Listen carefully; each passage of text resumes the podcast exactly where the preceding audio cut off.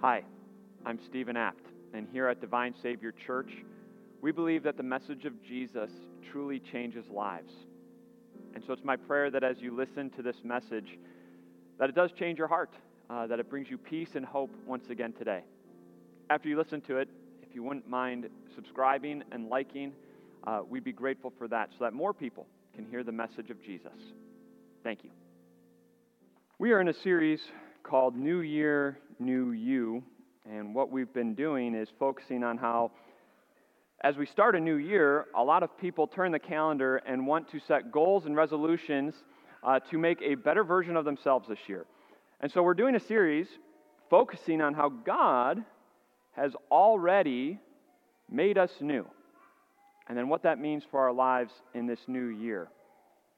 If you were with us last week, uh, you saw that we are salt and light, Jesus says. He says, You are the salt of the world. You are the, or the salt of the earth and the light of the world. We preserve this world from decay and corruption. We are the light of the world as we let God's light, Jesus' light, shine out of our hearts into this world of darkness. Today, as we consider that we are salt and light from last week, uh, maybe some of us have a goal for our, this year that we want to walk closer to Jesus. We want to read the Bible more. We want to live light. We want to be salt in this world. And this is what we want to do. And we want our lives to reflect Jesus more this year in the way we talk, in the way we conduct ourselves, and in the way that we read Scripture. And so, what's our motivation? How will you continue on? I read an article this week uh, about New Year's resolutions, and it said that of all the resolutions that are made, 19% actually are fulfilled. I tend to think that's high, but maybe that's just me. I'll trust psychology today. but that means that 81% fail. Why? Because goals and resolutions are, generally made in a moment of optimism, in a moment of hope. They set goals for themselves, and then when difficulties happen, when things get hard, when there's pushback, it's so easy to just give up. And so, where's the motivation coming from? So that when you experience pushback, when things get difficult, when your schedules get busy, what's our motivation to live for Jesus? We're going to look at John chapter 3 today uh, to talk about this. John is one of those books of the Bible, uh, the four books that we call the Gospels. Uh, they're the biographies of Jesus Matthew, Mark, Luke, and John. Those four books deal with Jesus' life, death, and resurrection. And in John, uh, we hear of Jesus meeting with a man named Nicodemus in John chapter 3. And what we're going to see is this conversation happens at night, and Jesus challenges Nicodemus. Here's what we're told. Now, there was a Pharisee, a man named Nicodemus, who was a member of the Jewish ruling council. He came to Jesus at night and said, Rabbi, we know that you are a teacher who has come from God, for no one could perform the signs you are doing if God were not with him. Jesus replied, Very truly, I tell you, no one can see the kingdom of God unless they are born again. How can someone be born when they are old? Nicodemus asked. Surely they cannot enter a second time into their mother's womb to be born. Jesus answered, Very truly, I tell you, no one can enter the kingdom of God unless they are born of water and the Spirit. Flesh gives birth to flesh, but the Spirit gives birth to spirit. Who is Nicodemus? We learned several things about Nicodemus just from this section of Scripture. Number one, he's a Pharisee. Uh, a Pharisee was a Jewish religious leader uh, who was extremely moral. Uh, not only did they outwardly follow God's laws, but then they also followed all the tradition of the elders. So you had God's law, and then you had all these traditions of how to be a good Jewish person in the, 20, er, in the first century and Nicodemus fulfilled them all, outwardly speaking. Uh, everyone looked to Nicodemus and, and the Pharisees and would say, I need to be more like him if I'm going to find God's grace. I need to be more like him if I want to enter the kingdom. I need to strive to work to become more like Nicodemus. This was his reputation in the community as one who followed God's law, who was close to God's law, and walked in the steps of God's law. We're told that he's part of the Jewish ruling council. And so, what do we know about him automatically? He's old. Uh, only old guys could be on the Jewish ruling council. And he was, the, the Jewish ruling council had their hands in a couple things in regards for the Jewish people. Politically, they, they had their hand in the political world at the time, but also the religious world to make sure the doctrine was being taught correctly and making sure that the church was on the up and up, that there was no controversies going on, and if there were, they immediately put it down. This is what the ruling council did. It also probably meant he was a wealthy man and a prominent man, because only the wealthy prominent got on the ruling council. What we didn't read, because it's later on in the chapter, he's also a teacher of, the, of Israel. So he's a Pharisee. He not only lives it, he's a teacher of it, and he's part of that Jewish ruling council that people look to. And if people looked at Nicodemus, what did they see? They saw someone that had to be part of the kingdom of God because look at his life. It's this man who comes to see Jesus, a religious insider, so to speak, who comes to see Jesus at night. Why at night? Uh, I was surprised. Uh, I always thought it was because he was curious. Um, and commentators are kind of split on this. Uh, either he's curious or he's playing some politics here. As a member of the Jewish religious council, Jesus is starting to make some waves.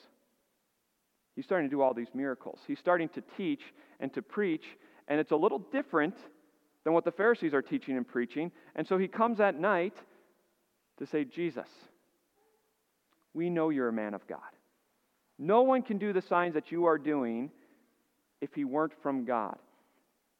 And if he was given the opportunity to continue speaking, it might have looked something like this. But Jesus, here's the deal you need to play ball with us.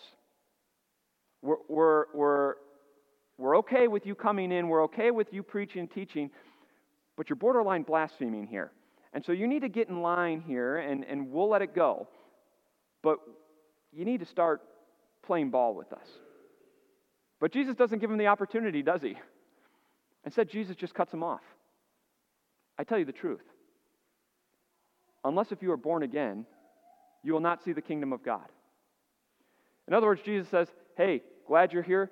I don't want to talk about me. I want to talk about the kingdom of God and how you, Nicodemus, are not in it. And imagine the shock that Nicodemus had to have.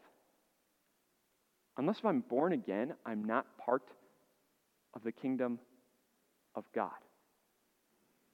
Everyone looked to this religious insider and, and would have said, He's in. And Jesus says, You're out. Unless if you're born again. When we think of a born again Christian, who's the type of pe- what are the type of people that you think of as born again Christians. Probably people who have wandered from the church, have made a mess of their life, and now are coming back and want to rededicate themselves, so to speak, to God and have a clean, fresh start. That's not how Jesus uses it.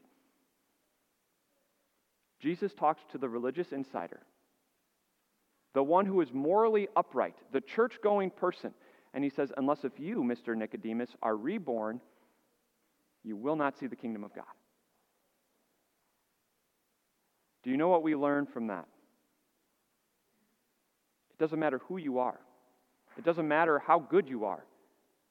Everybody needs to be reborn, and that's your first point this morning. There we go. Everyone needs to be reborn. Jesus says, Nicodemus, unless you are born again, you will not see the kingdom of God. In other words, currently, right now, Nicodemus, you are not in the kingdom. You are not seeing the kingdom. And you will not see the kingdom unless if you are born again. And that had to be to a great shock to Nicodemus. And it might be to a great shock to us. And yet, this is what Scripture says time and time again. Psalm 51 Surely I was sinful from birth, sinful from the time my mother conceived me. From the very moment of conception, we are sinful. That's a hard concept to grasp because little baby in the womb hasn't done anything. Sin is more than just action. It's like a genetic disorder passed down from generation to generation. My parents passed it down to me. I pass it down to my little girls, and they will eventually pass it down, down to their children. And guess what's not part of God's kingdom? Sin. Sin. This is why Paul in Ephesians chapter 2 says, As for you, you were dead in your transgressions and sins. We are born, we have physical life, but spiritually speaking, we are dead. And we need to be made alive. And so, Nicodemus, Mr. Nicodemus, you're not in. Why? Because you have been relying on your works, on your achievements, on your resume, on your standing in the community for your salvation, thinking that's what got you into the kingdom of God. But, Mr. Nicodemus, none of that matters unless you are born again. And the same is true for you and me. It doesn't matter who you are here today. If we want to see the kingdom of God, we have to be born again. And yet it's so easy to be Mr. Nicodemus, isn't it? To, to look at society and feel pretty good about ourselves. Because at least I'm not like them. At least my life isn't a mess like them. I'm in church every Sunday, unlike my neighbors who never go to church. I give to church. I support the ministry, unlike a lot of other people that I know who are spending it on themselves. I attend Bible studies. I attend small groups. I attend all these things. Of course, I'm in the kingdom of God. Look at me. And Jesus looks and says, Unless if you're born again, you will not see the kingdom of God. It's easy to be like Nicodemus and think that it's our our family line that gets us in. Nicodemus was an Israelite, God's chosen nation. Of course, he was going to see the kingdom of God.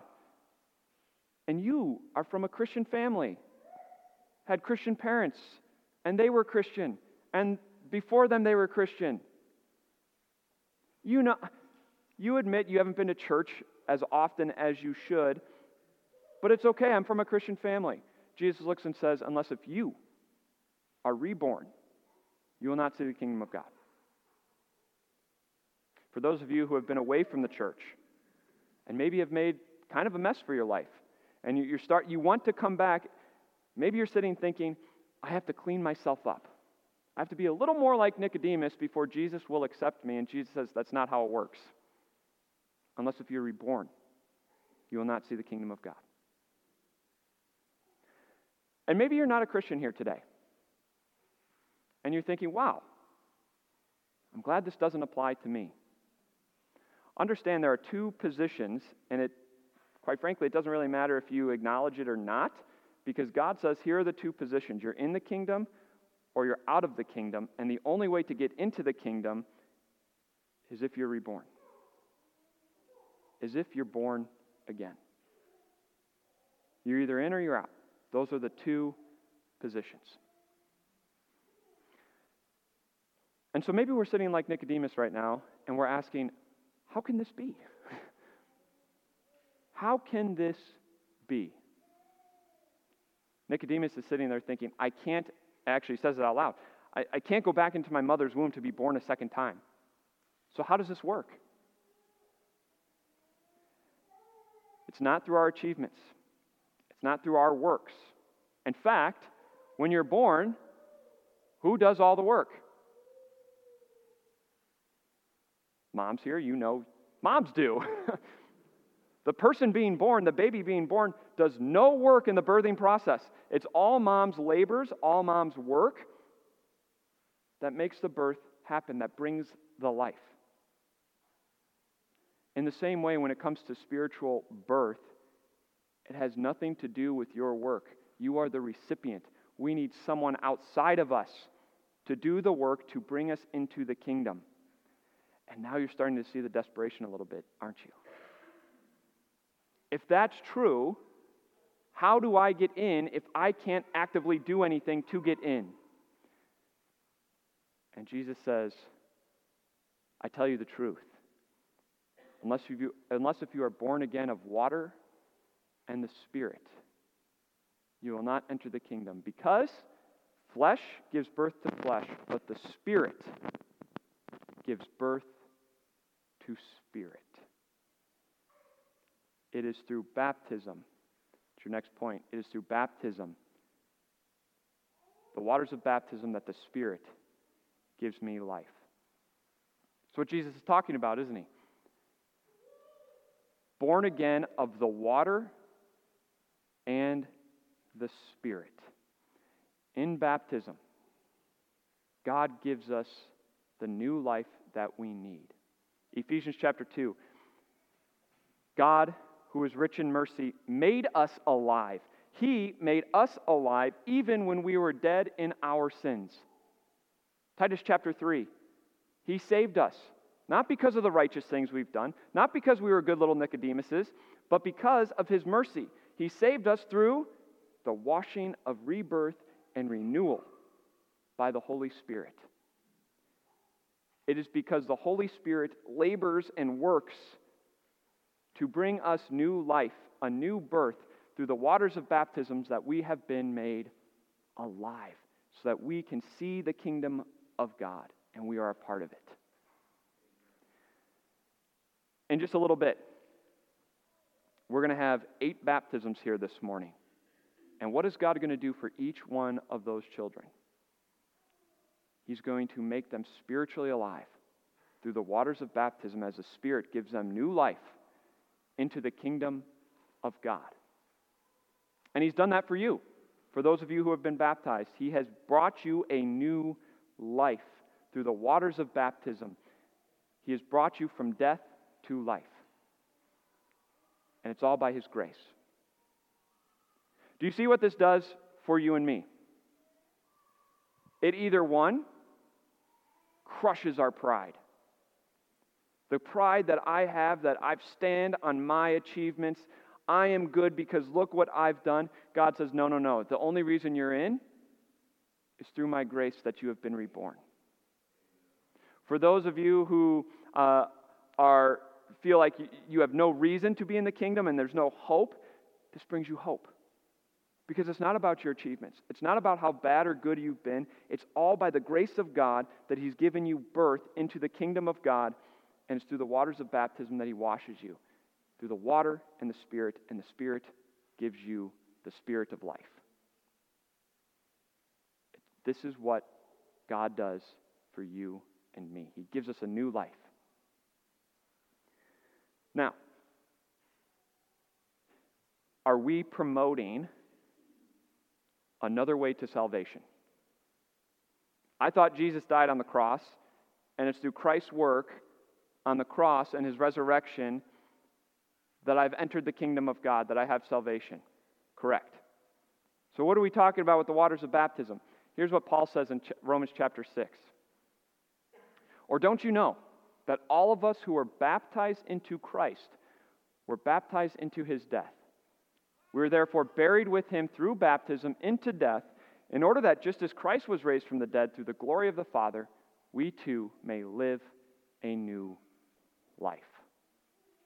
Your Savior Jesus, what did he do for you? He labored and worked on your behalf. He labored and worked, fighting every temptation for you. He labored and worked as he died on the cross to shed his blood for you. He labored and worked as he rose from the dead, conquering the grave.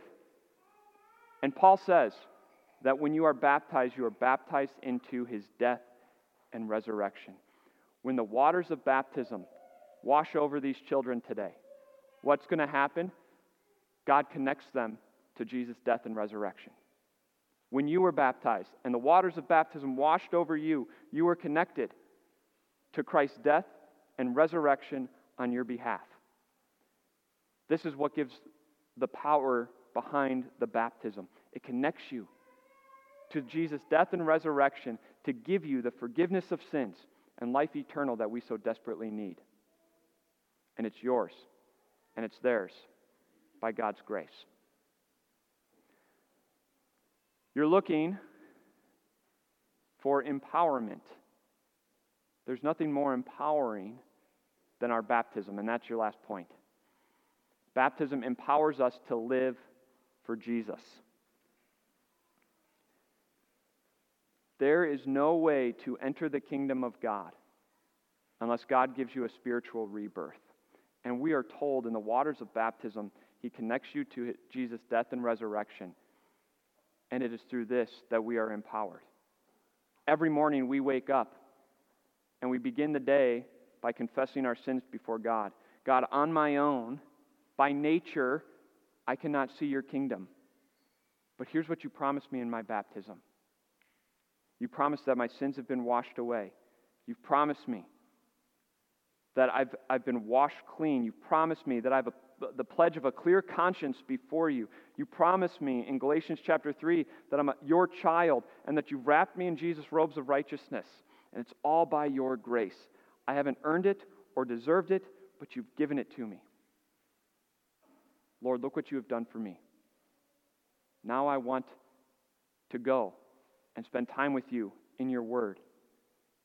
Because I want to I want to mine the depths of your grace. If this is what you've done for me, I want to know you better. I want to live for you, Lord, because look what you've done for me. You've given me a new life. And just like Christ has been raised from the dead to the glory of the Father, I get to live a new life, not one of sin, but one of praise and thanks for what you've done for me. Every day we wake up and we remember our baptism that in the waters of baptism we are connected to the life and death of Jesus. And it's only because of that that we have been given this new life now and forever. And so let's praise and thank, serve, and obey our God in everything we do. Let's constantly come back to our baptism because it's there that we find the empowerment to live lives for Jesus. May God bless you as you do just that. Let's pray. Dear Father in heaven, we praise and thank you for the love that you have for us, that you would send your one and only Son. Uh, John chapter 3 is that famous chapter where we're told that God so loved the world that he gave his one and only Son, that whoever believes in him shall not perish, but have eternal life. Uh, you sent your one and only Son to win salvation for us, to labor and work to bring us this new life, to conquer sin and death. Uh, we thank you for the waters of baptism where the Holy Spirit, you tell us, gives us a new life as He connects us to our Savior Jesus and the work that He's done. We thank you for the spiritual rebirth so that we are in the kingdom. Uh, as we go about our days, as we go about our lives, let us constantly come back to our baptism where we remember what you've done for us, that you've washed away our sins, you've connected us to our Savior Jesus, both His life and His res- death and resurrection, so that we may live lives for you this year. We thank you for the new life that you've given us. Continue to let us live and walk uh, to your praise and glory. In your name we pray. Amen. Thank you again for listening to this message today. It's my prayer that uh, it has changed your heart as you grew in the message of your Savior Jesus. Again, if you wouldn't mind liking and subscribing, we'd be grateful for that. God bless your day.